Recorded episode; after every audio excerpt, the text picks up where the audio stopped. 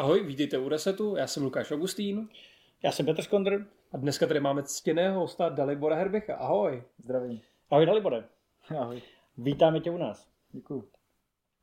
My jsme si říkali, že bys mohl si sám udělat takový jako intro toho, jak se tady s náma ocitl. Mm-hmm. To znamená, jak vlastně ta cesta k Big Jobs, a vem to ne úplně od kolíbky, ale prostě rychle provítni tvůj život, jak ses ocitnul tady jako podnikatel mm-hmm. momentálně. Teda, jestli to nebylo od kolíbky, tak bude těžký. Já se dělám srandu, ale já jsem totiž začal podnikat do třetí třídy, bych řekl. Jo. To bylo... Od třetí třídy podnikáš? Já se říct podnikat. Začal jsem prodávat ty první bonbony a zjišťovat, že vlastně se dá obchodovat. Tak vidíš asi podle toho, jak vypadám, že ty moje podnikatelské kořeny začaly dřív. Ob- obchodní geny jsou prostě jako v krvi. Já jsem zjistil totiž ty skvělou věc, že můžeš prodávat ne po jednom bonbonu, ale kupíš velký balík bonbonu, prodáváš to jednom a vyděláš na to, na ten celý velký bonbon, balík bonbonu, až si to na tom vyděláš. Ty ve třetí třídě to je slušný, ale jako... No. Já jsem si cucal palec, to byl můj největší achievement ve třetí třídě. No, abych nebyl nějakým způsobem, jako si tě nedotknul nebo tak, ale tak je logický, že na tom přeci funguje, jako všechny ty krámy takhle fungujou, ne? Jakože koupíš prostě velký balík bonbonů a takhle ho jako prodáváš, to dělají rodiče. Ne asi tvoje, ale... ale moje, moje kdysi dávno, nevadí. Pohodě, kdysi dávno, pohodě. Takže si to viděl vlastně tam, tak to bylo jako přirozený. Ale každopádně to, no ale tam to vlastně jako začalo, ale vlastně já jako rád právě pravidelně přednáším i na vysoké škole těm studentům jakoby tu cesty toho a říkám jim, že vlastně všechny tady ty body jim vlastně v tom životě jako pomůžou, jo. Mm-hmm. To, že mně se líbí to, jak vždycky říkal Steve Jobs, že když se podíváš zpátky, tak ty pochopíš, že to všechno dávalo smysl. No to je blbý, jako že ve třetí třídě co jako prodával, a druhý stranou si říkám to zpětně, já jsem tam naučil to, že vlastně jde prodávat věci, že jsou lidi, kteří jsou ochotní to kupovat. A víš, že to bylo nelegální? Trošku, to je pravda. Já ale když to pokročím jako dál, jo, protože nejde to bylo, věděli to úplně všichni, ale si to kupovali, jo, takže nejenom spolužáci, ale takže to byla třeba nějaká třetí třída, vlastně, když začnu úplně od začátku. No a postupem času vlastně uh, to byla ta třetí třída, no teďka jsem možná dotknul dost takový hraný, uh, já jsem pak šel, to bylo v Praze, ale pak když jsem šel vlastně do Mariánských Lázních, tak to taková to období už taky puberty, že taková to čtvrtá, pátá třída, chceš otravovat ty holky a nevíš jak na to, ne. A teď jsem viděl vlastně v pozadí, jak jeden kluk takhle stírá tabuli a omylem stříkl tu vodu na tu holku a začal se pošťuchovat. Říkám, ty bro, to je dobrý, to bych chtěl taky, ale tak nemůžeš víc houbo takhle to všude postříkat na ty lidi, že jo. Jsem říkal, tak se půjdu domů a vezmu injekční stříkačky, co nám dali vlastně vždycky doktorky, vlastně když jsme byli jakože šikovní, a budeme tu vodu stříkat po sobě. Ale bylo to úplně, všude byla mokrá voda, bylo strašně dutek lítalo. Ale strašně to letělo, protože to učitelé zabavovali a pak oni se ptali, kde to bereš to další. Tak si představte toho malého Vietnamce, já jsem byl fakt malý, jo. A představte si, jak takhle malý Vietnamec jde takhle s baťuškem do, do té lékárny a ptá se jich, jestli může dostat třeba padesát stříkaček, jo. A tak tohle byly vlastně mé začátky. A byla... tří, jo? No, čtvrtá třída. Každopádně, no. Počkej, ale, ne, já, si, já si představuju, jako kdybych byl ta paní v té lékárně a teď mi přišel ten malý Vietnamec jako s tím baťohem, jestli můžu prodat padesát stříkaček, tak já bych asi volal někam. Jako, kam bys volal? No, já nevím, třeba sociálku nebo něco. Já bych se zásobování. Jestli... Já si to vysvětlil samozřejmě. No, vysvětlil jsi to, jako, že to máš ze školy. A pak jsem nachodil každý den, no. Každý den ty si ty si jako rozdal padesát nebo třicet stříkaček. No, no prodal, ne? No, jasně. Jo, prodal. Aha. No. OK. Rozdal to bych. Rozdal, to dělám já, to no. Dělají podnikatele. No, ale zase tam to bylo skvělý, že něco takového šlo jako rozjet. Samozřejmě to, to horší bylo na tom, že se to učitelům moc nelíbilo, takže nám to úplně zablokovalo na té škole, že se to jako může prodávat. Protože tehdy to byl jeden kluk, který říkal, já bych to chtěl taky prodávat, prostě jak to děláš, takže poprvé nějaký partner vlastně, když si jako vezme zpětně, tak chtěl dělat. Tak jsem si říkal, super, já ti to budu dodávat, budu z toho mít marži a prostě prodávej to. Ale nikomu neříkej, že to máš ode mě.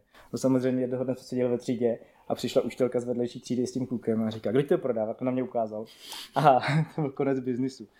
To chápu, partner taky, jako rozpouštěli jste tu firmu jak složitě. Přesně, vyplatil chtěl jsem to vyexitovat a nevyšlo to, nedošla jsme tam. No ale každopádně jsem šel na Gimple a tam jsem si řekl, tak začneme od znova, tady nikdo nezná. A od začátku jsem to začal prodávat přes jako jiní lidi. Hele, jako zase ty stříhačky, jo? No jasně, byl to dobrý biznis tedy, ale tam jsem se naučil se kooperace, protože si pamatuju, že my jsme pak takhle měli vlastně celý Mariánský Lázně, na každé škole jsem měl jednoho filozofka distributora. A začal to jsem tak vlastně prodávat. A to fakt jelo, tak jsem to duplikoval, že jo. Já jsem, já, já ty, jsem ty fakt... jsi čekal, jak bude příběh o tom, jak se založil pracovní portál, že jo, my jsme pořád od těch stříkaček. Ale já stane. Si přemýšlím, že jako s tím seknou půjdu jsem zaměstnat, podle mě. Jako, Nebys, jako, jako já jsem si vždycky myslel, že mám podnikavýho ducha. No, tak nemám. A nemám, povídej dál. Ale to... Takže síť distributorů, prostě plastový stříkačky. Podařilo se ti ten původní záměr, to znamená zbalit ty holky? A tehdy to tak nešlo, já jsem to měl blbý, no. Já jsem byl jako, já říkám, friendzone je docela jako v pohodě, jo. Mně říkali segra. To už jako až ho, ho, hodně špatný už, no. Takže jsem si musel najít holku z vedlejší vesnice, ale tak to pohodě, to se vyřešilo. No, já jsem myslel, že ten příběh bude tak, že ty distributoři mají ty holky a ty, které to jako zřídíš pozadí vlastně, jako nemáš.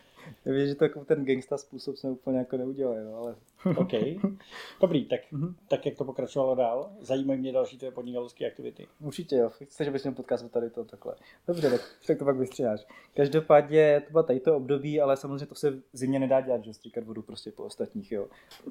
No ale každopádně, na to, co jsem zjistil, je, že u školního našeho bufetu byla vždycky fronta prostě. A častokrát se stávalo, že prostě jsem, než prostě skončila přestávka, tak jsme se ani nedostali vlastně do toho bufetu.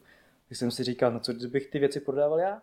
Takže vlastně jsem rodiče, že my jsme byli v Mariánských Lázních, mámka byla vlastně na Svatém kříži poblíž hranic a tam byl takový free shop, ne, jak jsou vždycky takový ty, mm-hmm. jak tam mají ty, že se nějak s těma daněma, že to mají nějak to odstřelení. Yeah. No každopádně tak jsem tam začal kupovat ty čupa čupsy, orbitky a všechny prostě takovýhle jako sladkosti a tak. A vždycky, když začala přestávka, tak jsem jako otevřel tu krabičku s těma sladkostma a ty lidi chodili a kupovali to ode mě. To vtipný bylo to, že já jsem si myslel, že mi to učitelé zastrhnou, ale ono, ani ty učitelé nestíhali chodit do těch bufetů. Takže oni chodili pak za mnou a kupovali si žvejkačky ode mě. To bylo fakt strašně vtipný v tom. Tohle chodili za mnou. Takže to bylo, to bylo to někde vyprávěl? Jo, častokrát vyprávěl na přednáškách pro studenty. No, jo, no jestli to je někde jako zaznamenaný, prostě nevím, jestli... Vlastně zaznamenaný ne, to je pravda. Že? Teďka to uvidějí ty inspektoři z toho, z té čojky a úřadu bezpečnosti práce, že tyhle z ty úřady se za tebe seběhnou. To jsme promlčený, ne? To, to, to už bylo více snad mohl projít. No. A víš, co je fascinující? Já jsem nedávno ve svém druhém podcastu měl Davida Špunara, mm-hmm. který má asi pět firem pod sebou a je mu dvacet tři a má hrozně no. podobný příběh jako ty. Fakt jo. Jo, že prostě fakt jako od útlýho věku se zkoušeli různý jako základní podnikání a dopracovali se jako na, na founderství. No je to prostě jako, já častokrát mi říkají, ty, ty si toho stihl tolik a vždycky říkám, ale já jsem začínal hodně brzo, no. Samozřejmě jsem neměl takový ty výhody, jakože chodit na pivo s kávou. Já jsem vždycky měl striktní od rodičů, že nejpozději v devět musím být doma, jo. Že se vem to, on říkal, klidně jdi na párty s kamarádem, ale devět být doma, tak to, to pro začínáš, jo, takže prostě pro a proti. A hlavně, co máš pak dělat, že od devíti jako třeba do dvanácti, když jsi spát, tak podnikáš, ne? No jako vymýšlel jsem různý věci, vymyslíš, to je pravda. Vymyslíš hmm. projekty a tak dále, no, jasně. Ty jsi začal prostě dřív zkoušet věci. Je to tak, je to tak. No takže vlastně tehdy, a u čeho jsme to byli, byli jsme u těch sladkostí a tak dále, že jo. No ale pak ty fronty, co byly dole, tak se přesunuli k naší třídě. A to byl taky problém, to už vadilo rodičům, to už vadilo těm učitelům, hmm. jo. Že si jich ostatních tříd a tak prostě se udělali takhle ty fronty, tak mi to zatrhli, tak jsem říkal, ty brděho, co můžu dělat, co kdybych to dodával přímo do těch těch, do těch, do těch bufetů. Takže jsem vždycky ráno přišel, předtím, než, otevře, než vlastně přišli studenti, šel jsem přímo do toho bufetu a takhle jsem dodával ty věci. Zpětně jako vidím, že vlastně žádný papíry jsem si nic neměl, že prostě jsem prostě dodal ty čupa čupsy a tak jsem měl jako levnější ode mě než od distributorů a takhle se to dával tak napřímo. No a takže to byla taková jako chvilka vlastně nějaký neuvěřitelný, neuvěřitelný. Já si to mladý člověka vždycky napadne. A počkej, a co si zajímavý, co jsi dělal s těma penězma? Jako, jako vydělával jsi z peníze nebo? Jo, já jsem ne? hodně šetřil, mamka já se od malička učila šetřit, takže jsem, jako, hmm. jsem si vždycky jako šetřil na nějaké věci, takže jsem pak, jako jsem třeba potřeboval koupit kolo nebo něco, tak jsem to dokázal jako z těch svých peněz, takže myslím, že nějaký to sebevědomí a tak mi to strašně jako dalo, no, že to člověku mohl dělat. No, takže to byla nějaká takováhle doba, ale samozřejmě jak jsem byl takhle aktivnější, tak se mě všimli lidi jako z multilevelu, takže tehdy vlastně to bylo mm-hmm. taky poprvé nějaký jako trošku jako něco jiného, než člověk šel z jeho hlavy. Tehdy jsem se vlastně dostal k Amway, bylo mi nějakých čtrnáct let tehdy, takže jsem... To byly ty přípravky nějaký nečistící. Přesně tak, prací prášky a všechno možný takovéhle ty věci, mm-hmm. pasty, doplňky stravy. A samozřejmě přes živnosťák mamky, že prostě čtrnáctiletý mu to úplně nedají, ani jsem nevěděl, že se jde splnoletnit. No každopádně uh, to bylo tady to období. Já třeba jako říkám vždycky zpětně, že multilevely úplně jako nemusím, ale říkám čtrnáct klidně prostě teď člověk dělá, protože mě to naučilo strašně moc. Co mi to právě dalo, bylo poprvé vůbec prodávat cizím lidem, tam to jsem vždycky prodával jako známým kamarádům mm. a tak. A tady vlastně poprvé v životě jsem někdo musel jít ven a někomu nabídnout prostě nějakou jako věc úplně. A, a promiň, pamatuješ si ještě, jak bylo to tvoje oslovení konkrétně? Kdyby si Skondrovi jako měl prodat nějaký čistící prostředek, jak bys ho jako otevřel ten rozhovor? No ty, já jsem teda začínal větnamský, protože jsem automaticky sežel za větnamským, ale tak nevím, jestli mi to dá. To asi nedám.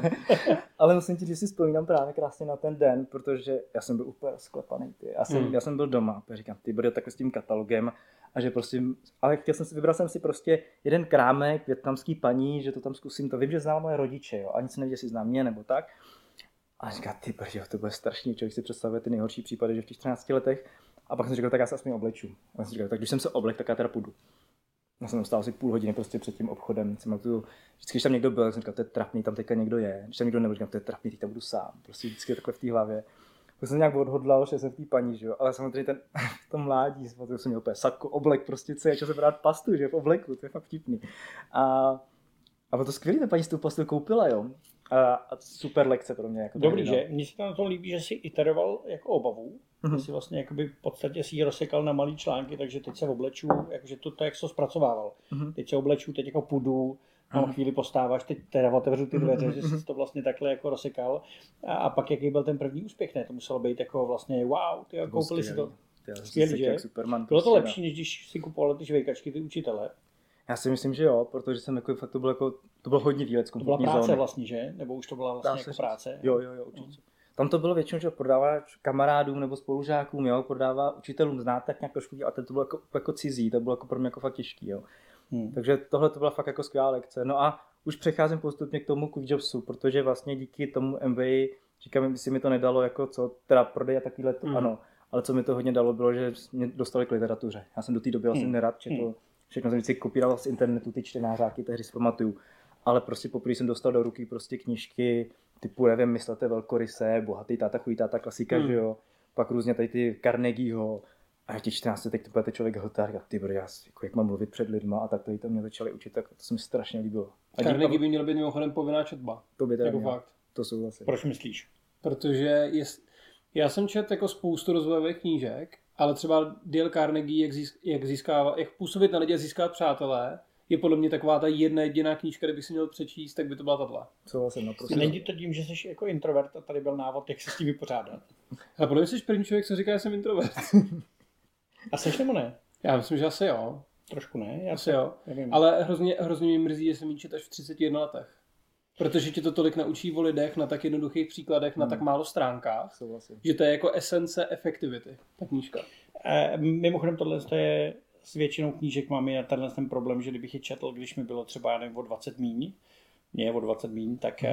tak bych samozřejmě si k tomu stavěl jako jinak k těm věcem. Hmm. Ale holt prostě podle mě ti přijde v ten správný čas.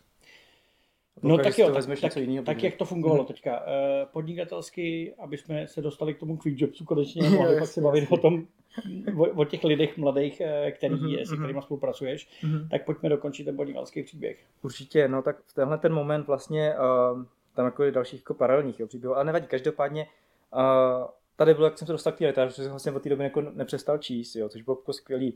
A tadyhle prostě poprvé jsem měl jako ten pocit, že já chci dělat něco jako velkého, že nechci už jenom jako dělat něco, co ovlivňuje mě a pár lidí kolem mě, ale chci dělat něco, co má větší impact. Mm-hmm. A v momentě právě, když už jsem potom šel vlastně jakoby na tu vejšku, tak tam to bylo právě skvělý v tom, že najednou v hlavě jsem neustále už jako x let měl, že chci dělat něco velkého a najednou jsem si všiml, že je problematika toho, že spousta studentů při té škole boje s financema.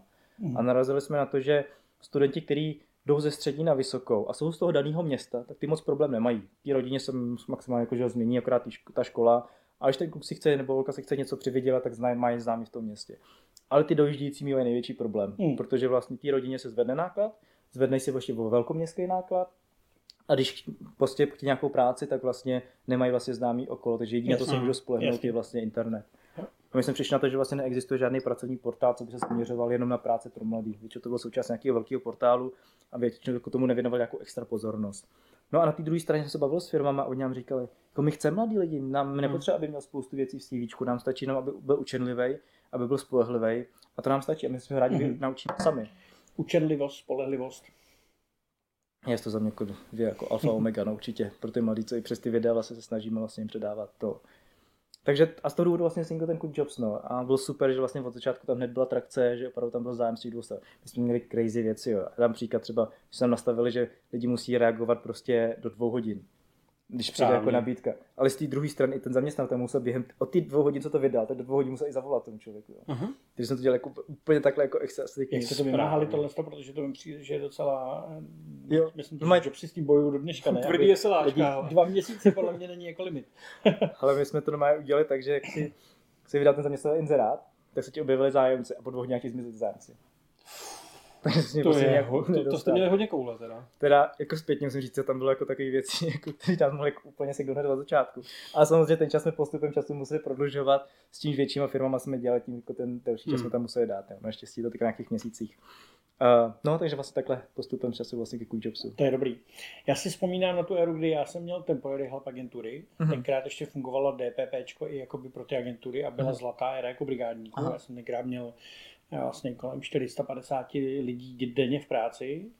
A naše agentura, kterou jsem vedl, se jmenovala Agentura Student, takže my jsme byli zaměření jenom mm-hmm. na studenty. Počkej, Agentura Student, to sedí na Chodově? To no, jasně. To no, tak já jsem, moje to není, ale osm let jsem to vedl ještě, když wow, jsem byl od nějakých okay. osmnácti do, do dvaceti něco. Mm-hmm. takže, vím, vím, takže to bylo moje, a nebo respektive takhle. Potom jsme otevřeli personálky, když se začali sem vlastně hrnout jako zároveň dělníci z Ukrajiny, aha, začínalo aha. vlastně ty, ty brigády začaly mít takovou konotaci toho, jako dej mi ruce a nohy. Okay. A tak, na, tak nám to jako degradovalo, protože my jsme byli opravdu, to Agentura Student tam nebylo náhodou. Jako my jsme mm-hmm. opravdu posílali jenom studenty. Jo, jo. Těm lidem jsme říkali, že posíláme vlastně lidi, kteří jsou inteligentní a kteří se naučí prostě jako mm-hmm. třeba obsluhovat nějaký lehký stroj nebo něco mm-hmm. takového. Mám s tím spoustu jako historik, to nebudu tady zasírat ten podcast tím, že, že vlastně budeme, budeme se o tom bavit, ale přišlo mě tenkrát, už tenkrát velmi zajímavý to, že nebyl problém vlastně, když si udělal to spojení, mm-hmm. tak nebyl problém, aby ty firmy jako adaptovaly ty mladí lidi na ty pozice. Naopak mm-hmm. si myslím, že byli docela rádi. A tenkrát ty studenti byli dost rádi, že mohli si tady vyzkoušet výrobu, tamhle vyzkoušet nějakou jinou, mm-hmm. jako, já nevím, administrativu, mm-hmm. tamhle prostě jít prodávat někam. Mm-hmm.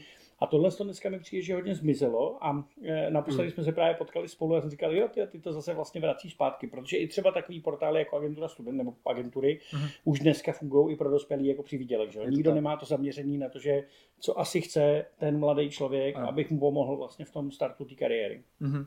Souhlasím, jako naprosto. My vidíme i za, ten, za těch osm let vlastně v té době, co jsme to založili, tam fakt opravdu ten shift v tom, že v Česku to bylo takový bere mladý, protože jsou levný, jo. Ale teďka opravdu vidíme ty krásný stáže, co prostě oni pro ně jako vymýšlí, jo. Prostě dvouroční stáže, já jsem říkal, ty budou takový peníze do nich jako investují. Dvouroční stáže? Vlastně. Wow. I tak vidle, jako to, to, to dělá kdo, a tím uděláme reklamu. Já myslím, že to měl taky plzeňský plazdor, to víkend, jo.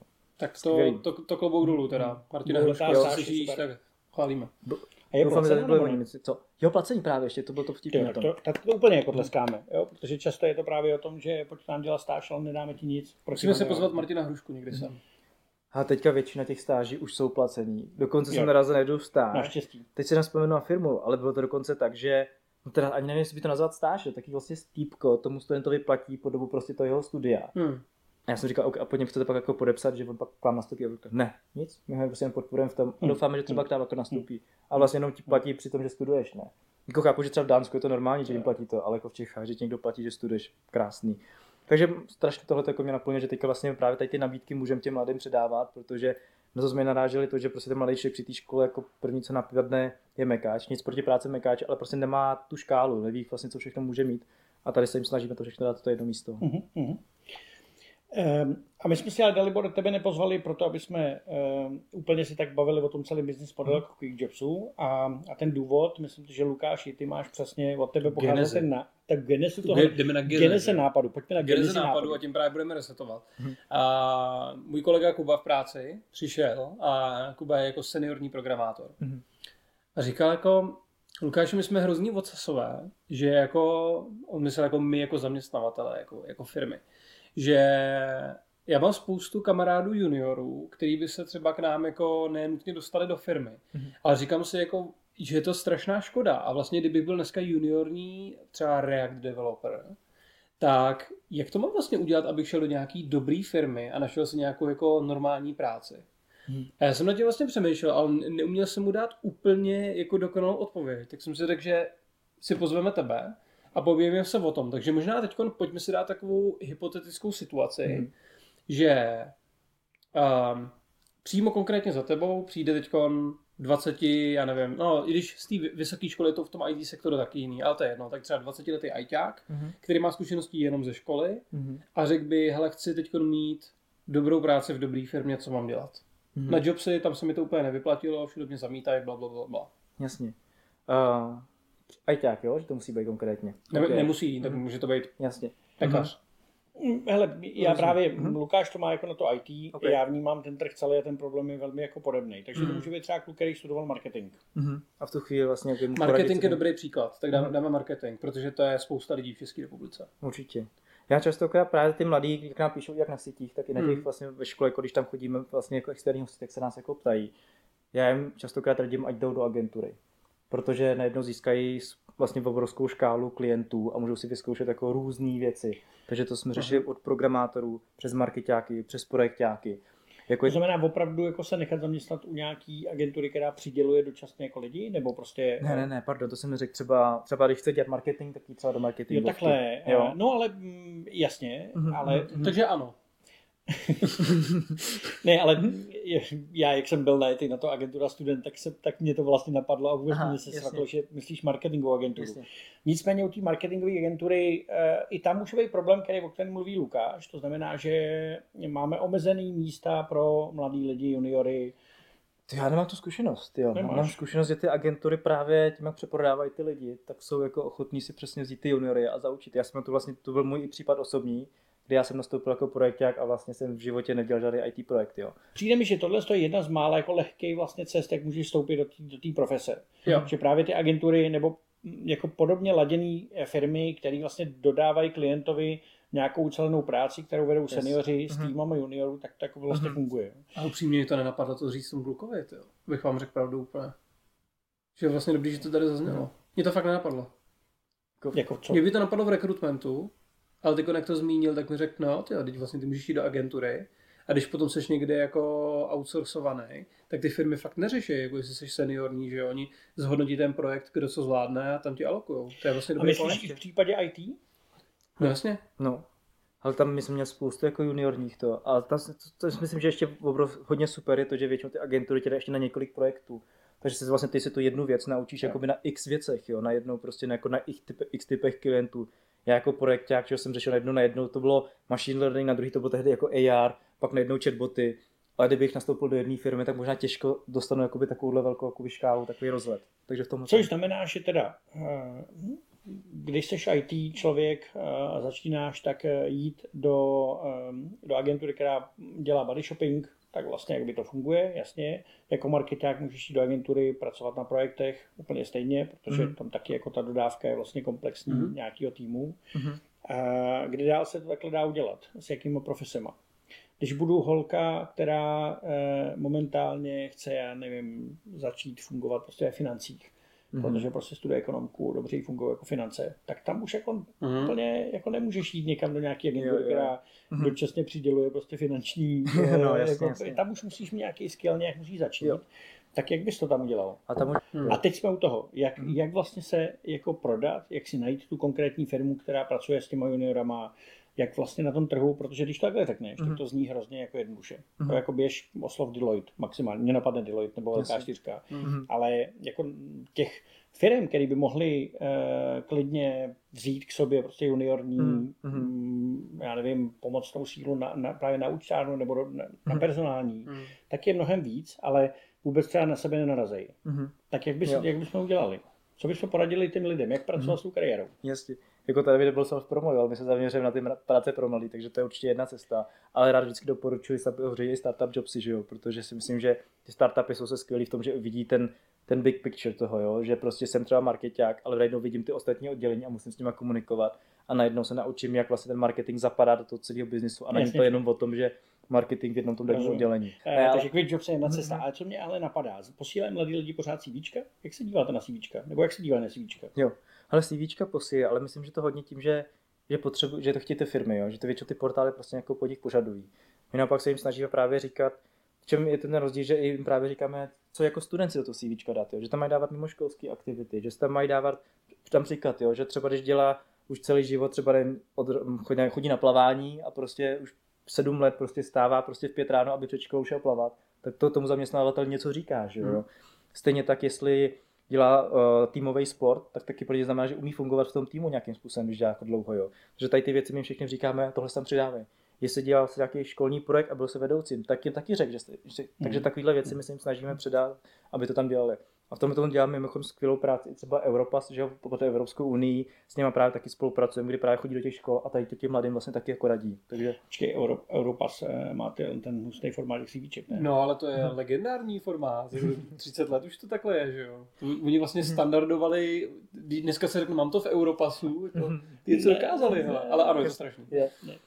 Ne, jasně, a možná ta grafika jako není, není nejhezčí, jo, ale pořád to, že chodí a edukují o tady tom, se za mě připadá jako, že, že hezký. Jo, to jsem vůbec nevěděl třeba. Hmm. Mně tam přijde, si řekl důležitou věc, že vždycky to někde spadne dolů jako nějaký koníčky, dvojtečka, ne, plavu a, mm-hmm. a nevím, scout nebo něco takového, yeah. ale jako rozepsat se o tom, jako jestli plavu a chodím fakt třikrát týdně, prostě v šest hodin jsem v bazénu, skáču jako do podalí, mm-hmm. nebo jestli ve scoutu prostě vedu už jako šest let nějakou družinu a organizuju mm-hmm. pro ně prostě tábory.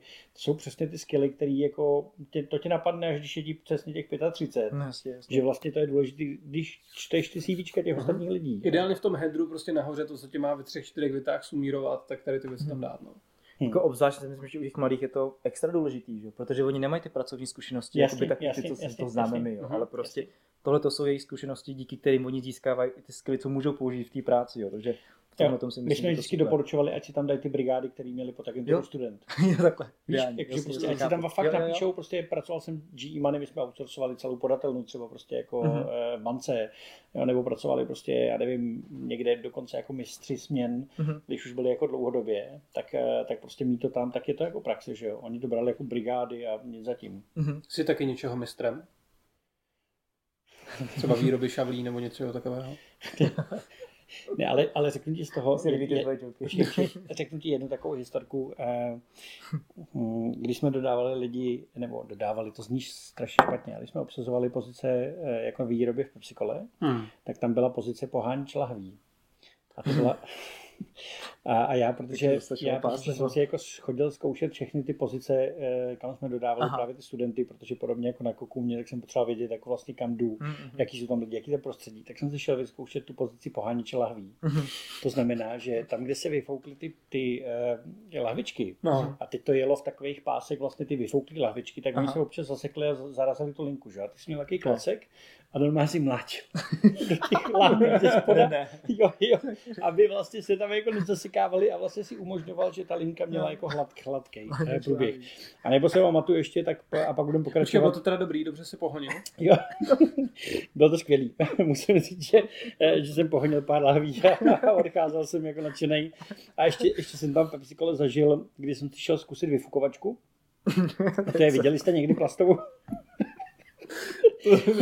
Fukovačku se viděli jste někdy plastovou lahem do angličtiny, ne? Viděli jste někdy, no, to je viděli jste někdy plastovou lahem před před jako nafouknutím do toho tvaru? Mm. Taky malinký, ne? To je taková plastová skumavka, vlastně ah, jako okay. úplně s víčkem. Ah, normálně, aha. že jenom to má nahoře takový to jako kolem toho víčka no, a pak je taková skumavčička. Aha. A to se dá na formu a ta vyfoukne vlastně jakoby tu lahev do toho, že? Aha, aha. No a vyfukovačka právě dělá to, že vlastně vyfukuje ty lahve a pak takhle chrlí uh-huh. jako do takového proudu a ty to vlastně musíš ty vyfouklé lahve sbírat. Uhum. A dávat je takhle na palety, aby se potom jako uhum. právě jako dali, dali na pladičku. Okay. No a jak ti to jede, tak potom už jako když, když jako fakt máš tu mastery, uhum. ten skill, uhum. tak vemeš takhle tři, teďka jednu máš otočenou, tak takhle hodíš, ona se otočí správně, dáš to vedle uhum. a už se s tím jako můžeš hrát, uhum. že jo. Akorát, že to se ne, nesetkalo úplně s úspěchem, protože jsem tam jako reálně zažil to, kdy přišel týpek vedle mě v té Pepsikole a říká, hele mladej, jako přestaneme kazit normu.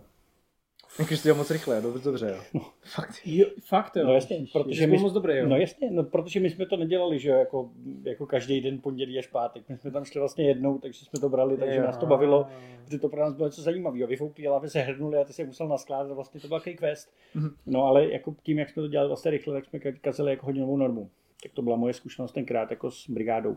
Nejlepší věc, kterou jsem dělal CVčku, co kdy kdo měl napsaný, bylo kontroler teploty koblížku v pekárně. To je hodně stylový.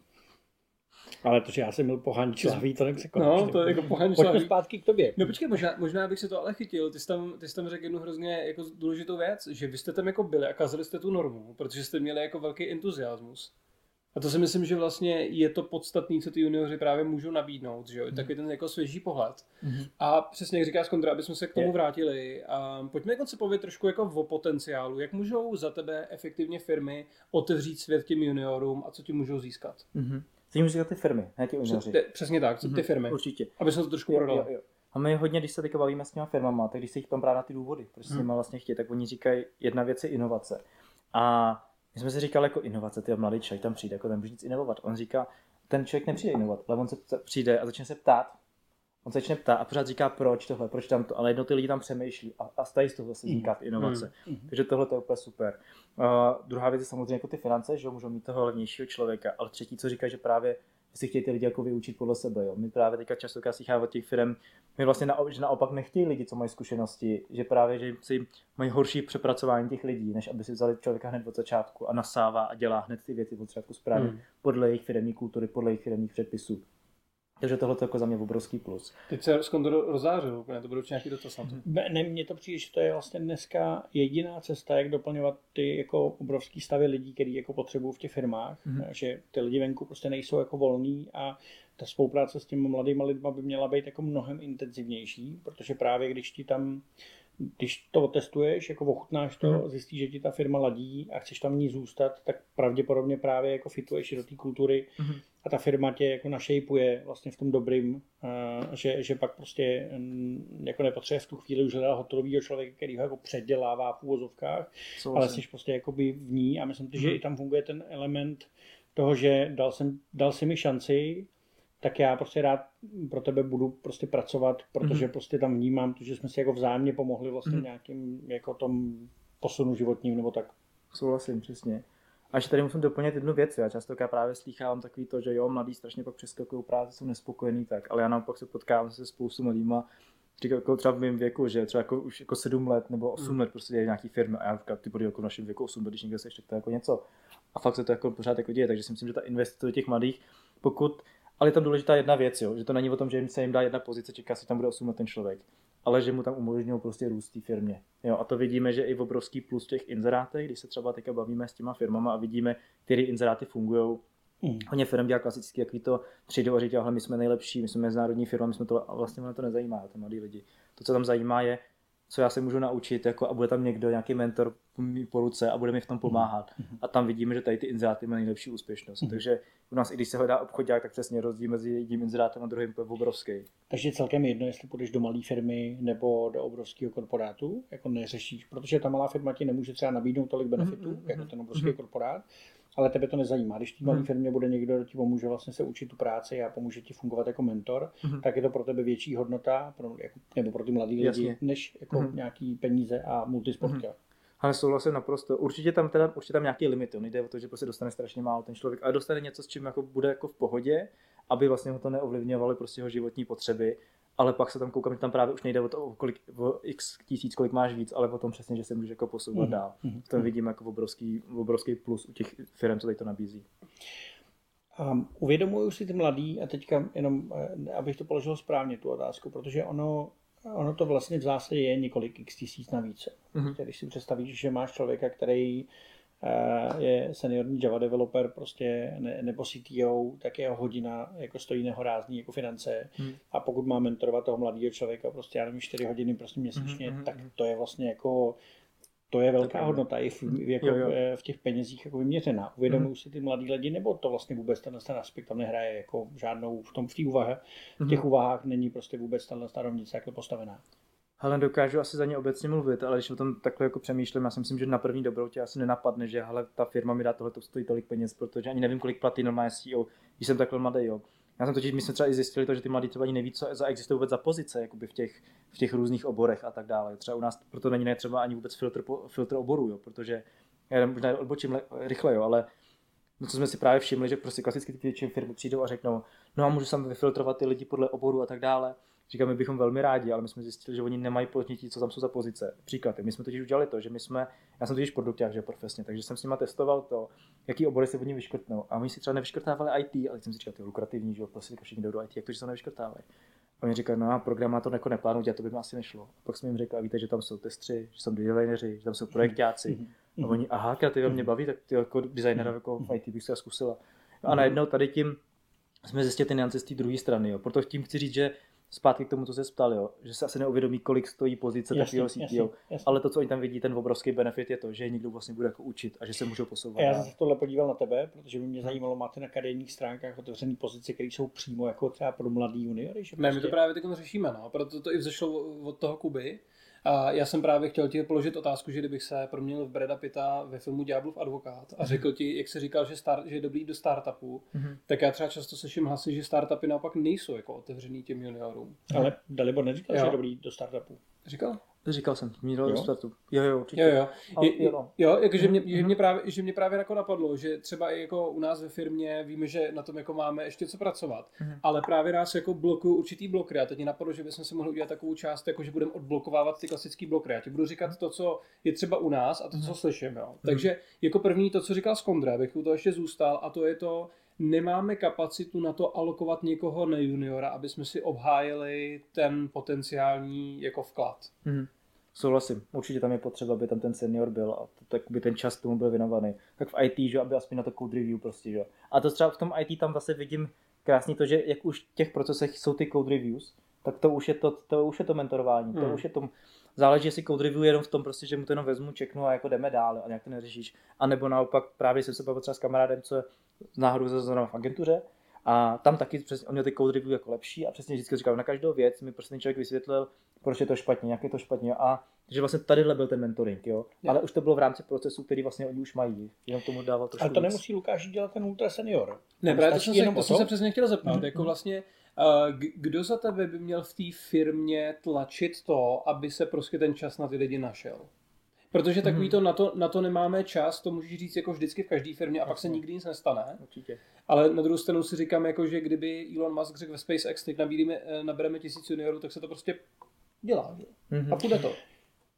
Nestálo by za to, jak jsme měli tady happiness officery a, a různý prostě manažery a office manažery a tak, tak teoreticky tohle je taky určité, určitá jako část té firmy, juniorní lidi. Kdyby si měl někoho, kdo je na to dedikovaný, jako vlastně a pečuje o ně, jestli, já, já nevím, jestli to oni potřebují vyloženě, nebo respektive takhle, když prostě chceš se stát programátorem, tak by si rád, aby o tebe pečoval jako seniorní programátor, jo. Ale teoreticky může být nějaký jako ambasador juniorů v té firmě, mm-hmm. který tohle mm-hmm. to bude organizovat a bude vědět, že mm-hmm. jako toho Lukáše už jsem teďka dávat nebudu, protože mm-hmm. ten už minulý týden mluvil dvakrát s nějakýma juniorama a už mm-hmm. vlastně jeho čas je jako plnej, tak mm-hmm. prostě jako vemu někoho jiného yeah. a vlastně s tím budeš jako pracovat trošku systematicky. Mm-hmm. Já si tam myslím, že ale když přijde junior, tak nemusí se věnovat senior, že musíme věnovat mít jako člověk, jo. Prostě spíš jako člověk, co vlastně je o nějaký level nad ním, abyste ho dostali aspoň do této levelu a pak, pak se mu může věnovat třeba senior a posouvat ho dál. Že nejde o to, aby dostáhnete jako prostě jasný. Attention ze zhora úplně. Tam jde prostě říct, hele, tady od nás budeš mít jako podporu. Mm-hmm. Možná stačí a jedno jaká je, mm-hmm. jenom tu podporu prostě jako, že budeme tě brát jako někoho, kdo momentálně na startu kariéry mm-hmm. a vlastně přišel sem, aby jsme mu předali nějaké naše zkušenosti. Souhlasím. Nebo někdo se sám vypracoval. A nebo ideálně někdo, kdo vlastně tu cestu vlastně má a je, je garant, garantem tady tohle z toho jako, jako juniorního prostě programu hmm. nebo tak.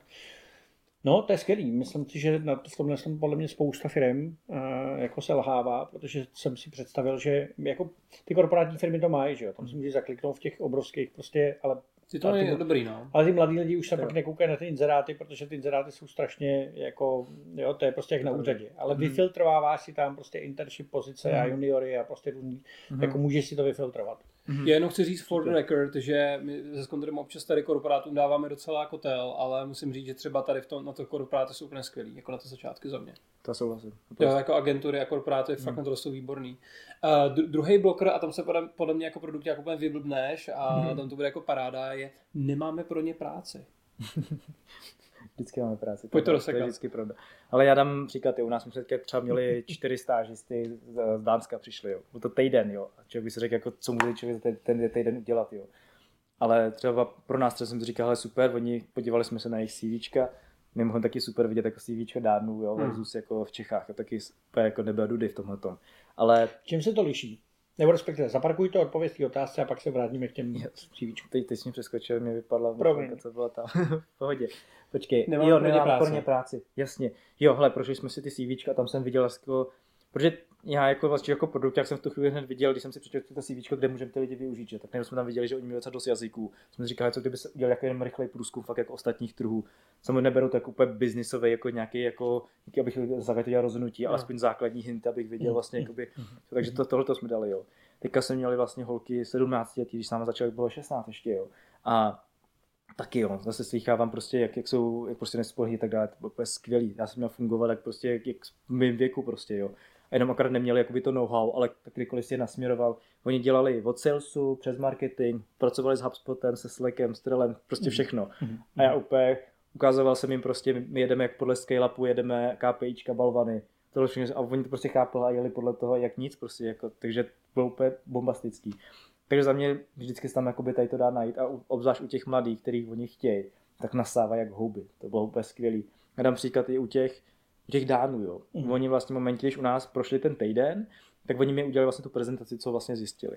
Tak já jsem si s nima sedl a říkal jsem, hele, to je dobrý, co jste mi prezentovali, jakoby fakticky ty informace, co jste říkali, jsou dobrý, odvedli jste skvělou práci. Ale bylo to strašně nudný. Ne- neprodali jste mi to prostě, jo. A že nechcete být takový učitel. Prostě jsi kruťák. No, a chtěl jsem se snažit jako posunout v tom. No a tak si mě tam dával právě různý typy, jsem jim říkal, vy taky nechcete jenom sedět a poslouchat jako někoho, že vy jste se chcete trošku bavit a tak, tak jsem jim říkal, kdo tam bude jako sedět, jo, zkuste přemýšlet tím publikem, jo, uh, začni nějakým příběhem, jo, říkal jsem právě ty typy, co se mě pomohly mě, aby začal něčím, pak uměl to zakončit, aby to napojil na ten začátek a tak. A normálně po tom týdnu, kdy oni ještě pak byli ve škole, aby víc učili různé teorie, tak pak nám to prezentovali. A oni pak vyhráli celou tu část jako prezentační. A mě úplně spadla pusa, protože já jsem jednou viděl předtím, před tím týdnem, jak mi to prezentovali, týden po té škole. A oni všechny tady ty věci implementovali, jak to prostě nasáli. A říkám, wow, jako úplně víš. Tolka jsem se, nejdřív, když mi to vyprávěla, tak jako koukala takhle dolů, že jo, nějak, nějak to četla prostě z toho telefonu. A pak tam koukala na ostatní, jak jsem říkal, že kouká to publikum, ať začne takový tom jako imagine něco, že jo, a ona prostě s tím začala s tím příběhem a tak. A úplně všichni tam seděli a poslouchali, takže to bylo úplně skvělé. Pustý, pustý. A myslím, že, že ještě jednou doplňující. Mm-hmm. Texas Breda Pitta proměním na nespokojeného postaršího důchodce z Humpolce. Mm-hmm. A řeknu, mladý, nemakaj. Mm-hmm. Proč bychom je nenabírat? Já si prostě určitě budou ti, co nemakaj. Souhlasím. A to si myslím, že je úplně všude. Já dám odbočím, jo. U nás Vietnamců taky říkají, jak jsme strašně pracovitý. A říkal, ve Vietnamu máme spoustu nepracovitých, ty jsem vůbec nedorazil, jo. Takže jenom taková, takže jenom taková odbočka z toho, jo. A stejně tak to vidím vlastně u těch mladých, jo. Vlastně i ty lidi, co já jsem měl v týmu, makali úplně skvěle, dodrželi všechno, na čem jsme se jako dohodli, ale přes taky jako musí člověk jako filtrovat, vybírat. Já myslím, že je to jak každý, kterýkoliv jako jiný pozice. Takže nevěřím v to, že nemakají. Zeptám se, Dalibore, tady rozšířím tu uh, Lukášovu otázku, protože... Tu z Humpolce nebo tu od Breda Pitta? Tu z Humpolce. Jo. Já jako, jako boomer z hum... nejsem Humpolci, jsem ze Senohrad, tak... Um... Já teda mimochodem souhlasím s tebou, já se potkávám s mladými, kteří jsou skvěle pracovní. Já taky nemám takovejhle to vnímání toho, že by to byla nějaká generace, která nechce. Ale co se naznamenávám, je, že uh, už úplně neohromíš tím, že pracuješ šestnáct hodin denně a padáš na hubu. Jasně. Takže prostě jako, jako to, si to mm-hmm. jako vydři si to, tak prostě jako říkají, hele, sorry, ale to je mm-hmm. tvoje věc. A mm-hmm. neohromíš je tím, že Um, si vyhořelej, neohromíš je tím, že by si to měl jako odmakat prostě nějakým způsobem, nějak prostě mm-hmm, přijde mi, to, že mnohem víc řešej, a to mě zajímá, jestli mi to potvrdíš nebo ne, mm-hmm. mnohem víc řeší nějaký jako svůj work-life balance, mm-hmm. uh, to znamená, uvědomují si velmi dobře, že pracují pro někoho, mm-hmm. ne na sebe, mm-hmm. a že za, tu, za ty peníze, které mají, tak mu věnují nějaký čas, prostě, který mu jako opravdu dají, a pečlivě yeah. pracují v tomhle tom režimu mm-hmm. uh, a dokážou dokonce z mých zkušeností se velmi rychle jako ozvat, když to překračuješ prostě a, a je to tak, že najednou, hele, jako sorry, ale už po druhý, dvakrát týdně jsme tady prostě byli jako přes časy. Mm-hmm. Jak to vnímáš, tu akurátnost, kterou mm-hmm. prostě my jsme nebyli naučený vůbec jí brát, mm-hmm. protože my jsme si potřebovali udržet mm-hmm. práci. Jo. Já si osobně myslím, že to má, že to je hodně kvůli, kvůli globalizaci kvůli, a, a zároveň kvůli vlastně sociálním sítím. Jo. Já si myslím, že ta moje osobní taková jako teorie je taková, že vlastně v té tvý generaci tím, že jste neměli to srovnání tolik, tak vlastně jste přišli a takhle to tam v té firmě bylo normálně a takhle vlastně všichni jako fungují.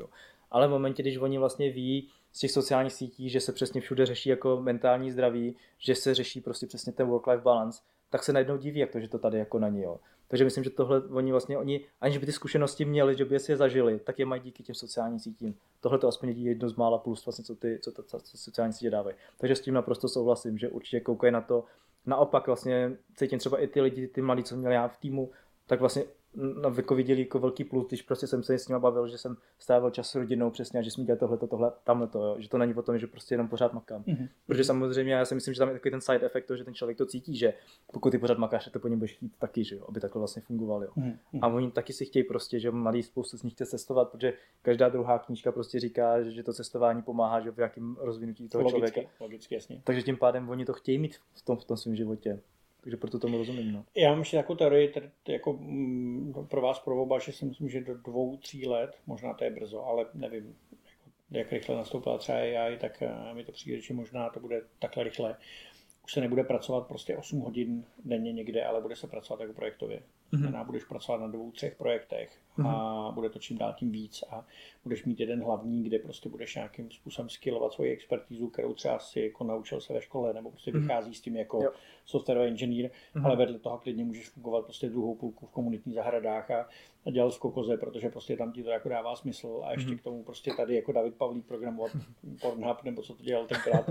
Nebo pohodit flašky, jo. Takže myslím, že ta projektová práce bude čím dál tím jako víc a zajímalo by mě, jak si v tomhle ty mladí jakoby udržejí ten, ten, ty hranice, jo? Že prostě když budeš mít tři projekty, tak jestli tam opravdu prostě ty hranice budou dál takhle držet.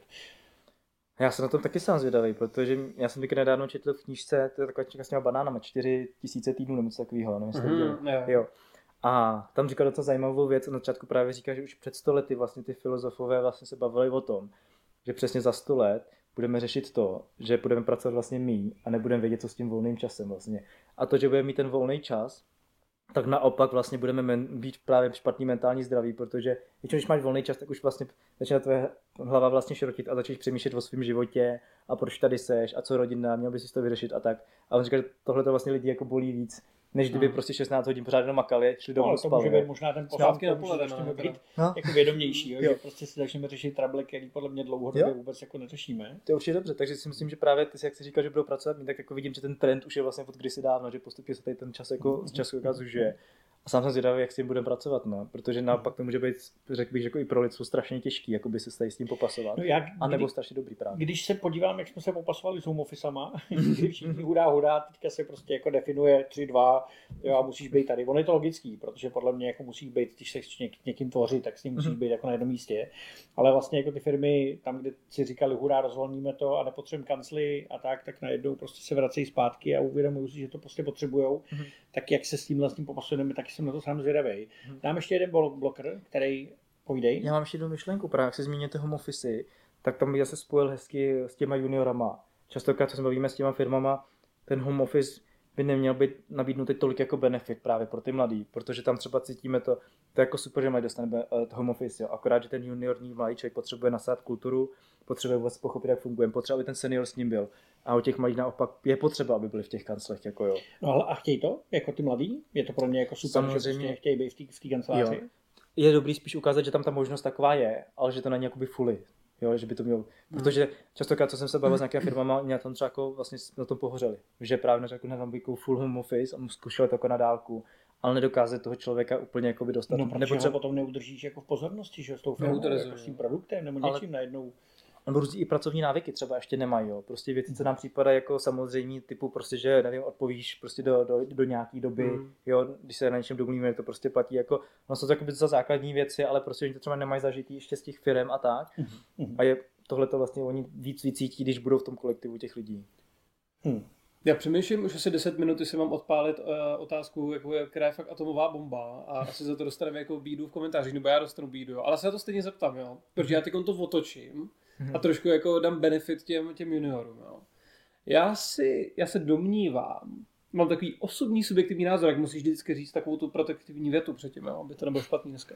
Tak, já si zadají, co z něj vypadne před disclaimer nějaký. Jo. Já, já totiž docela hodně věřím v Paretovo pravidlo. Uh-huh. A myslím si, že existuje opravdu hodně rolí a hodně profesí, který se v podstatě, to podstatný dá naučit jako velmi rychle.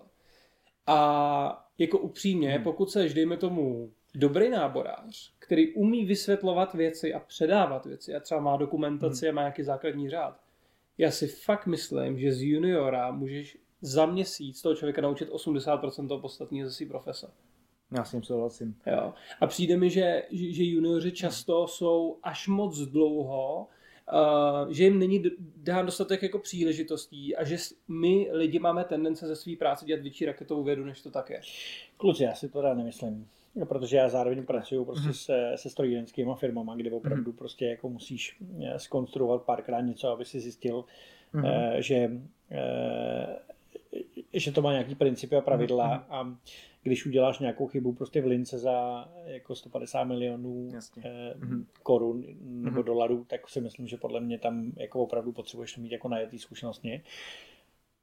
Takže nějaký základ tam je, ale nemysl, myslím, že jako osmdesát procent jako teorie podle mě dokážeš předat. Nevím, jestli teorie, dokážeš... Teorie. teorie. Myslel jsem, jsem teorie, ano. Jako praxe to je jasný. Jo, ale říkám si, pokud já teď budu mít první den v práci, dejme tomu juniorního rekrutera, který nikdy nedělal nábor, tak si myslím, že za měsíc mu fakt skondenzuješ to, co je podstatný, aby naopak nedělal věci, které nejsou podstatné, které jsou jako ztráta času. To Protože jo, ale Lukáši, na... jako na naše práce se nedá srovnávat. Tady, ne, ale fakt, vem, vem si, hele, já, já takhle střím jako do vlastních řád, jo.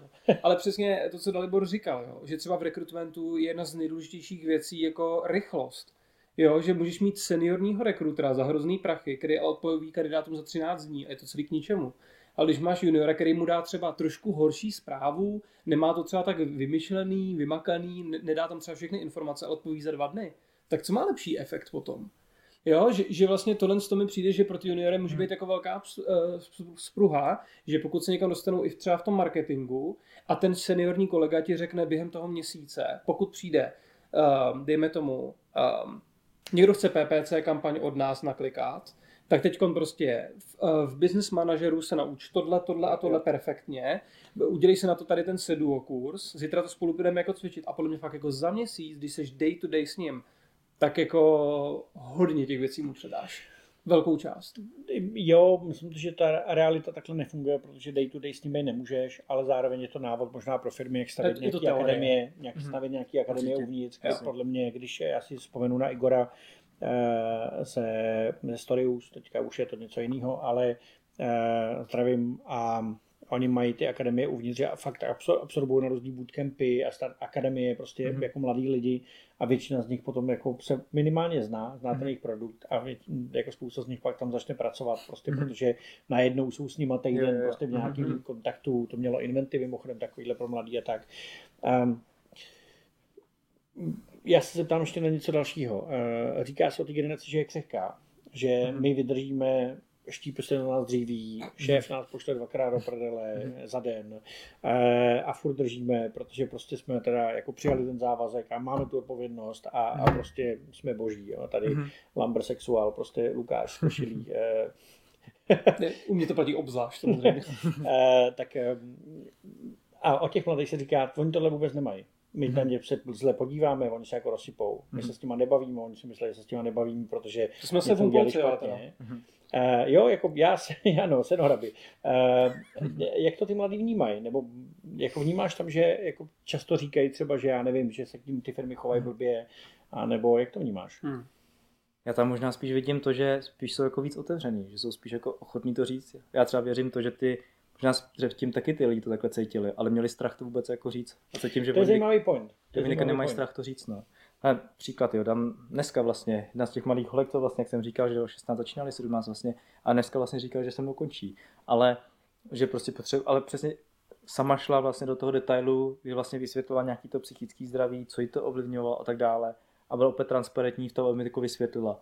Věřím, že kdybych já byl víc takový, jakoby hodně jako teda, tak bych třeba to ani jako nikdy neřekla a já bych si třeba akorát, že prostě křehká, že to prostě nedává. Ale potom, když mi jako vysvětlí, mm. že studuje dvě školy, do toho dělá na práci, práci jako z Anglie a prostě všechno to koriguje se, jo, tak najednou, pak najednou bych si mohl říct, jako, že je křehká, ale myslím, že akorát je to transparentní. Mm, mm, mm. Zajímavý point a asi si myslím, že tak bude z části, že my jsme byli opravdu takový, že na nás jsme nechávali to dříví štípat, pak jsme doma seřovali prostě manželku, děti, psa, dědu a pak jsme šli druhý den zase rybičky. rybičky, pak jsme šli druhý den zase si nechat na sobě dříví štípat. A tam počkej, že tam vidím ještě druhý point. Mm-hmm. Jakoby, kdo je naučil být jako takovej? Není to třeba, Oho, to jsou pro ty generace, no, jakože... Koho? Jestli to právě není tady ta generace třeba vás, jestli se zažili to tvrdý, tak najdou se k tomu chováte. A víš, že Skondrově dvacet čtyři, jo? Aha, pardon, ne, tak to... Ne, není, není, není. Uh, čtyřicet osm, takže já opravdu jsem z té generace jako král, no. Teďka mám dvacet tři letýho syna vlastně. A říkám, že právě jste třeba právě, teorie, jestli jste vychoval ty děti, tak právě protože jste to měli tvrdý, tak naopak se k tím chováte tak, aby oni přesně říkali ty své pocity, aby se, aby to mentální zdraví jako měli dobrý. A pak najednou ta generace vlastně to ukazuje, že jo? To je dobrý point. Jednoznačně. Jednoznačně si myslím, že vždycky ta generace jako chce dělat to rodičovství jako jinak, než, než prostě mm-hmm. jako zažila od těch svých rodičů. Což může být i ve finále možná se s těma chybama, který jakože když ty děti vidí u těch svých rodičů, že jsou to ty vyhořelí manažeři, hmm. který chodí domů prostě jako v deset nešťastný a, a druhý den se netěší do práce, anebo ty startupisty zkrachovalí, který prostě, aby byli ve Forbesu ideálně, hmm, tak, tak udělají všechno, tak to vlastně hmm. jako nechtějí, jim to vlastně v zásadě jedno. A, a, a tak prostě odmítají tenhle ten jako hon za, za nějakou jako hodnotou, která vlastně není jejich, že? Souhlasím. Já myslím, že to častokrát i o tom, zase, to jsme taky řešili zrovna nedávno jako na jiný akci, jako ten, ten problém toho předávání těch firem, jo. Protože, a já my jsme to měli i u mě vlastně, já jsem taky nechtěl po tátovi přepsat svůj biznis. Nebyla to večerka, jenom když tak. Co dělal tvůj táta?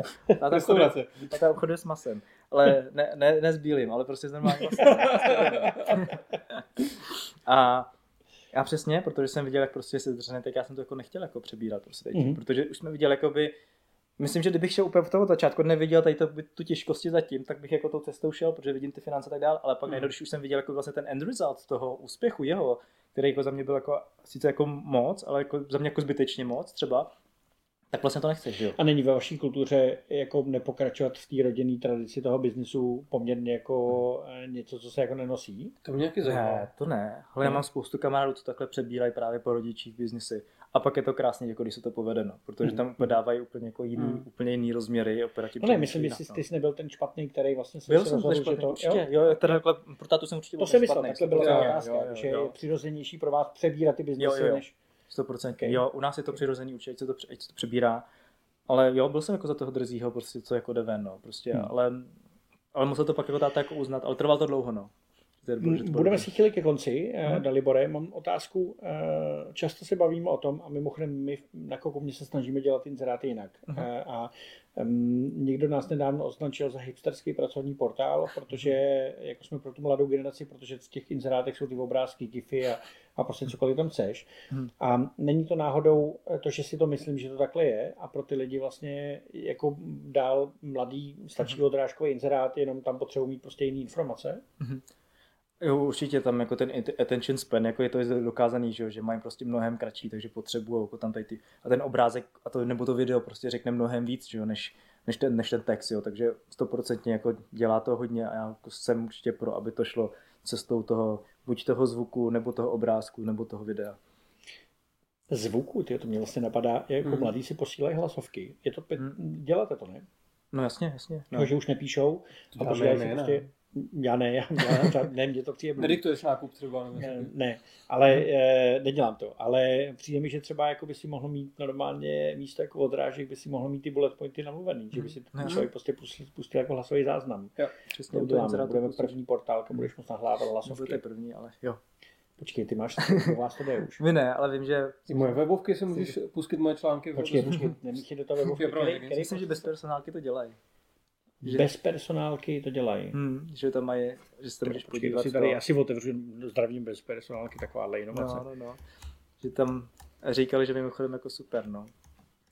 Počkat, já mám možná takový dva dotazy, tak než to Skondr najde, tak uh, mě by ještě zajímaly dvě věci ohledně Quick Jobsů, protože my jsme dneska tak trošku dali lidem třeba naději, že kdyby chtěli začít podnikat, že se toho nemají bát a tak. A ty si přeci jenom založil pracovní portál. A spousta lidí nejsou technický a to je úplně odradí vlastně něco založit, že jo. Mm-hmm. Prostě tak, aby nemusel nikdy vzniknout jako rohlík, že jo, kdyby mm-hmm. prostě čupr se bál toho, že to bude technický. Jak jsi to tenkrát řešil, pokud si neuměl sám dobře programovat, jak založit mm-hmm. ten portál technicky? Mm-hmm. To je strašně dobře, protože já jsem zrovna teďka v sobotu měl přednášku na Rise and Shine na téma, jak postavit aplikaci od nuly, když vlastně neumíš vůbec žádný í té. Mm-hmm. A právě to, co mě právě strašně pomohlo, já když jsem zakládal Quick Jobs, tak vlastně to bylo o tom, že já jsem vymyslel ten nápad, říkal jsem si, aplikace bude super, jak jsem si to jako ověřoval, akorát jsem nevěděl, jak začít. Tehdy vlastně, kdo mi strašně pomohl, byl Martin Hausenbläst, byl člověk, co jsem věděl, že dělá aplikace. Tak to je nejlepší příjmení, co jsem doslyšel. David Hausenbläst. Ne, ne, Martin, Martin, Martin, Martin, Martin Hausenbläst. Ale... je to tak. Pardon. Je to hodně cool, to je pravda. Ústý ústecký podnikatel Adler. Přesně tak, že? Ano. A, ale taky jako, a vlastně founder Liftaga. Jo, jo ale to taky mimochodem se typ pro mladý, jo. Vlastně my jsme se jako extra nějak neznali, já jsem ho byl dělal na přednášce. A prostě akorát jsem měl koule po té přednášce za ním mít a poděkovat mu a řekl, říct mu, jestli ho můžu sledovat. To bylo vlastně všechno. Ale díky tomu pak jsem mu mohl napsat zprávu a poprosit ho, že taky mm. zkouším aplikaci, mm. jestli by mohl mi říct nějaký první tipy. A on byl ochotný, prostě říkal, přejď mu do Ústí, já ti to vysvětlím. Wow. A tak vlastně, a hlavně to bylo strašně hezký v tom, že on mi říkal, hele, tak přesně musíš dělat nějaké prototypy, musíš se umět jako ptát těch lidí, nějaký product management první jsem vlastně jako získával a tak dále, takže jedna věc je určitě se ptát, hmm. jo, a nebát se ptát i lidí, co si myslím, jako, že jsou prostě strašně slavní a nikdy mi neodpoví. Jako, já tady ten typ začal používat i na autory knih a oni mi fakt odpovídají, jo, hmm. což je úplně skvělý. Takže to je jedna věc. Druhá věc je, mě pomohla právě ta agentura. A, že jsem šel vlastně do vývojářské agentury, protože moje strategie byla taková, nechám si to agenturu vyvinout, když to trh přijme, tak pak začnu nabírat ten tým teprve. A pak, když to ten trh přijmu, říkal, a teď musím nabrat ten tým, jo, a já nevím, jak je řídit, tak jak vlastně jak je řídit, tak se to naučit. Takže jsem nastoupil právě do agentury a proto jsem právě říkal pro ty juniory, že mi doporučuji právě do ty agentury, protože přesně jsem se také naučil, jak fungovat s programátorama, že tam je vůbec nějaký backend, frontend design a všechno mm. možný tady to. A za, takže jsem se naučil to řízení, co jsem vlastně pak potřeboval, že jo, do teďka. Mm. Takže mm. tam ty technologie vlastně mi, to mi pomohlo nejvíc, aniž jsem vlastně věděl vůbec, jako, jak se programuje. Šikovný. A poslední úplně otázka za mě. A... Vám se povedlo to, co se moc firmám nepovede, a to je, že vy konzistentně dáváte ven videa, který vypadají profesionálně, jsou fajn, je jako z toho vlastně jasný, co tomu světu chcete předat. Mm-hmm. Jak se ti povedlo prosadit to, že na pravidelné bázi tady to vzniká už v podstatě roky? Mm-hmm.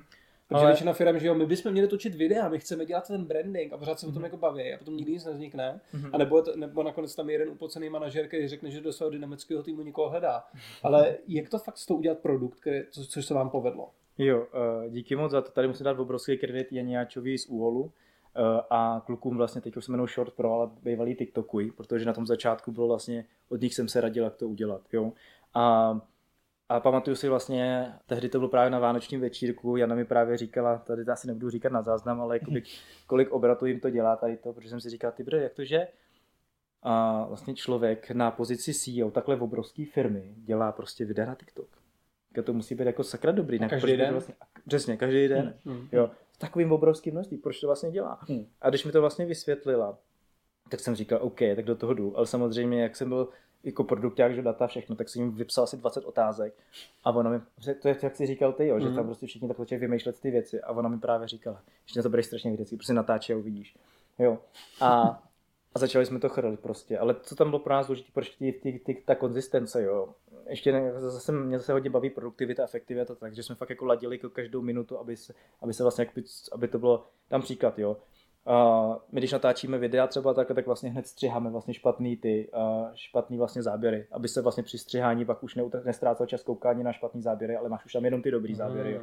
Protože častokrát ty to načítočíš pětkrát, ale koukal si čtyřikrát na to špatný, pak narazíš na to pátý a nevíš, jestli to bylo vlastně to správný, tak se podíváš zpátky a když tam máš jenom ten jeden, tak jenom katuješ před tak zadek, že jo. Jasně. Jo. Takže prostě takovýhle věci jsme tam dělali různě mm. jako efektivity a to a díky tomu vlastně uh, já, mimo, vlastně hodně firem se i právě ptá, když to dělám, takže teďka zrovna, když si třeba řekli, tak každý dva týdny to někomu jako ukazuju.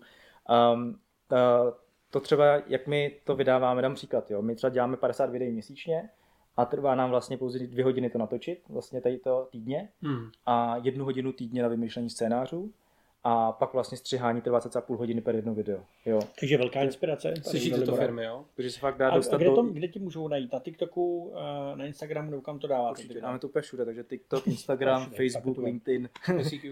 Jo. Tyjo, zmínil ne, jsi ne, Facebook, ale mladý, používáš ještě Facebook, nebo ne? Ale používej, ale víš proč? Ne. Kvůli diskuzím ve, ve, ve škole. To je fakt vtipný. Hele, já jsem se zkusím ve škole. Uh, no jasně, hele, ono to bylo o tom, já jsem s nimi bavil, oni říkali třeba, že měli jenom Instagram, jo, ale pak šli na vejšku a oni si potřebovali vytvořit skupinu, prostě si potřebovali vytvořit. A tak vlastně chodí pak na Facebooku a vytváří tam skupiny, aby mezi sebou prostě četovali a organizovali eventy a tak. No to není žádná jiná. Já myslím, že Discord dneska je, ne? Discord. Hele, to jsem si taky myslel, ale hmm. to spíš jako hráči. Hmm. Jako normální mladí tolik jako... Zajímavý, takže pořád mají Facebook, ale asi pořád tam nechodí a mají to spíš jenom skupiny. To znamená, pravděpodobně možná Messenger spíš než, než Facebook, hmm. Facebook, ne? No, jako buď ty pořád jedou přes ty skupiny, anebo teďka Facebook máš ty Facebook, Facebook chat, uděláš vlastně z těch skupin, uděláš taky, jo. Ale ty eventy pořád se jedou v tom. Takže všichni, že oni se na Facebooku ještě pořád dělají, no. Tak já mám poslední otázku, která možná tímto zavřem pro firmy resetujeme. Kdyby si, kdyby si chtěl vlastně se dostat k mladým, mm-hmm. děláš si video, kouč se na tebe, jak to děláš, udělám si video a potřebuji ho někam vlastně jako dát prostřít. Jak bys to udělal? To znamená, jaký je ten ideální marketing, abych trefil vlastně jako mladou generaci? Uh, za mě za prvý ta konzistence, protože to jsem se právě bavil tehdy vlastně s Janou Ječovou taky vlastně. Jo. A on říká, hele, ty můžeš dělat krásný videa prostě a tak, dát o tom kotel času. Ale prostě nikdy nevíš, co ti ten algoritmus prostě vyplivne, ale konzistence je to důležitý, to, že prostě přesně vydávám těch padesát videí, tak prostě něco z toho prostě trefíš, jo. Mm. Takže jakoby tak ta konzistence a pak to obrovské přidávání hodnoty. A přidám ještě jedno, co právě na co se hodně firmy, právě když se s nimi bavím, co řešíme, je to, že oni se snaží, aby to bylo strašně všechno krásný a tak navoněný. Ale to prostě to už jako lidem jako jedno, mají rádi prostě to autenticitu, autenticitu a ten obsah, aby byl pro ně vlastně jako dobrý, protože všichni dělají krásný navoněný videa a vlastně jak už to vidí v tom tu, tu reklamu, tak už vlastně na to tolik jako nekoukají. Hmm. No. no a kam bys to dal? To znamená, jako kam bys to distribuoval ty videa? To znamená, konzistentně děláš každý hmm. týden jedno video pro mladí jo, jo. lidi, nabíráš pro juniory. Všude. Za mě všude. Proč? Protože to zrovna to jsem koukal třeba dva roky zpátky a říkal, že právě tady těch letech mám úplně unikátní vlastně období z marketingu a to, že dřív si vždycky musel vytvořit každý obsah jakoby pro jinou síť, prostě jiný typ mm-hmm. prostě toho obsahu a dneska díky tomu TikToku vlastně všichni adoptovali videa mm-hmm. a najednou děláš jednu věc a vystřelíš to všude a to má jako obrovskou hodnotu, ušetří si strašně mm-hmm. moc peněz, takže a za mě to házet všude. No. Jo, okay. Já jsem teď vydal jeden reel k mému podcastu a na třech sociálních sítí to má třeba dvě stě padesát sklídnutí a na čtvrtý to má sto sedmdesát tisíc. Přesně. A, je to úplně, a není v tom jako žádná pravidelnost. Ne, prostě někde, někde se to chytlo, ten algoritmus to vzal, jak říkal. A je skvělý, že dneska už máš fakt zadarmo softwary plánovací, který ti to hodí všude za tebe. Že? Mm-hmm. To je bomba. Ale vtipný, jo. Třeba máme videa, co jasně na TikToku vylítnou, ale pak máme videa, třeba jak jsme měli s influencerama, tak udělalo TikTok nic moc, Instagram nic moc, Facebook něco, ale YouTube strašně vystřelil. A nejde YouTube, ty YouTube, short, random, YouTube úplně, short, že no. vyskočí a prostě udělal to raketu. Takže jako člověk fakt jde, proto bych to dával úplně všude. OK. Tak ještě poslední otázka, úplně už fakt poslední. E, doporučil bys i mladým lidem, aby třeba natáčeli svoje vlastní videa, e, jakože, já nevím, udělat si místo CVčka, e, prostě to, co děláme, dávat jakoby hmm. ven, že se může personalista kouknout na nějaký prostě jako set videí, který prostě jsem mám na, já nevím, na Instagramu třeba nebo někde? Záleží určitě, o čem jsou ty videa, ale jako jinak, ale obecně bych samozřejmě souhlasil, protože přesně tady toto CVčka můžu dát, vytvářím pravidelně videa, je to vidět, že to je jaký člověk, který má nějakou výdrž, jo? Že má nějakou kreativitu, že vymýšlí ty věci, jo? Ukáže, že umí třeba stříhat videa, jo? Pak i ten obsah, jestli je dobrý, tak ještě ukazuje, že má nějaký know-how vlastně ohledně toho, jo. Takže jako naprosto, naprosto jsem pro, ať tady to jako vytváří a ukazují se, že je to pro ně zase další věc do toho portfolia, co ty okay. firmy můžou prodat. Dobrý, Dalibore, děkujem ti. Díky moc za rozhovor. Díky moc za pozvání. Skvělý.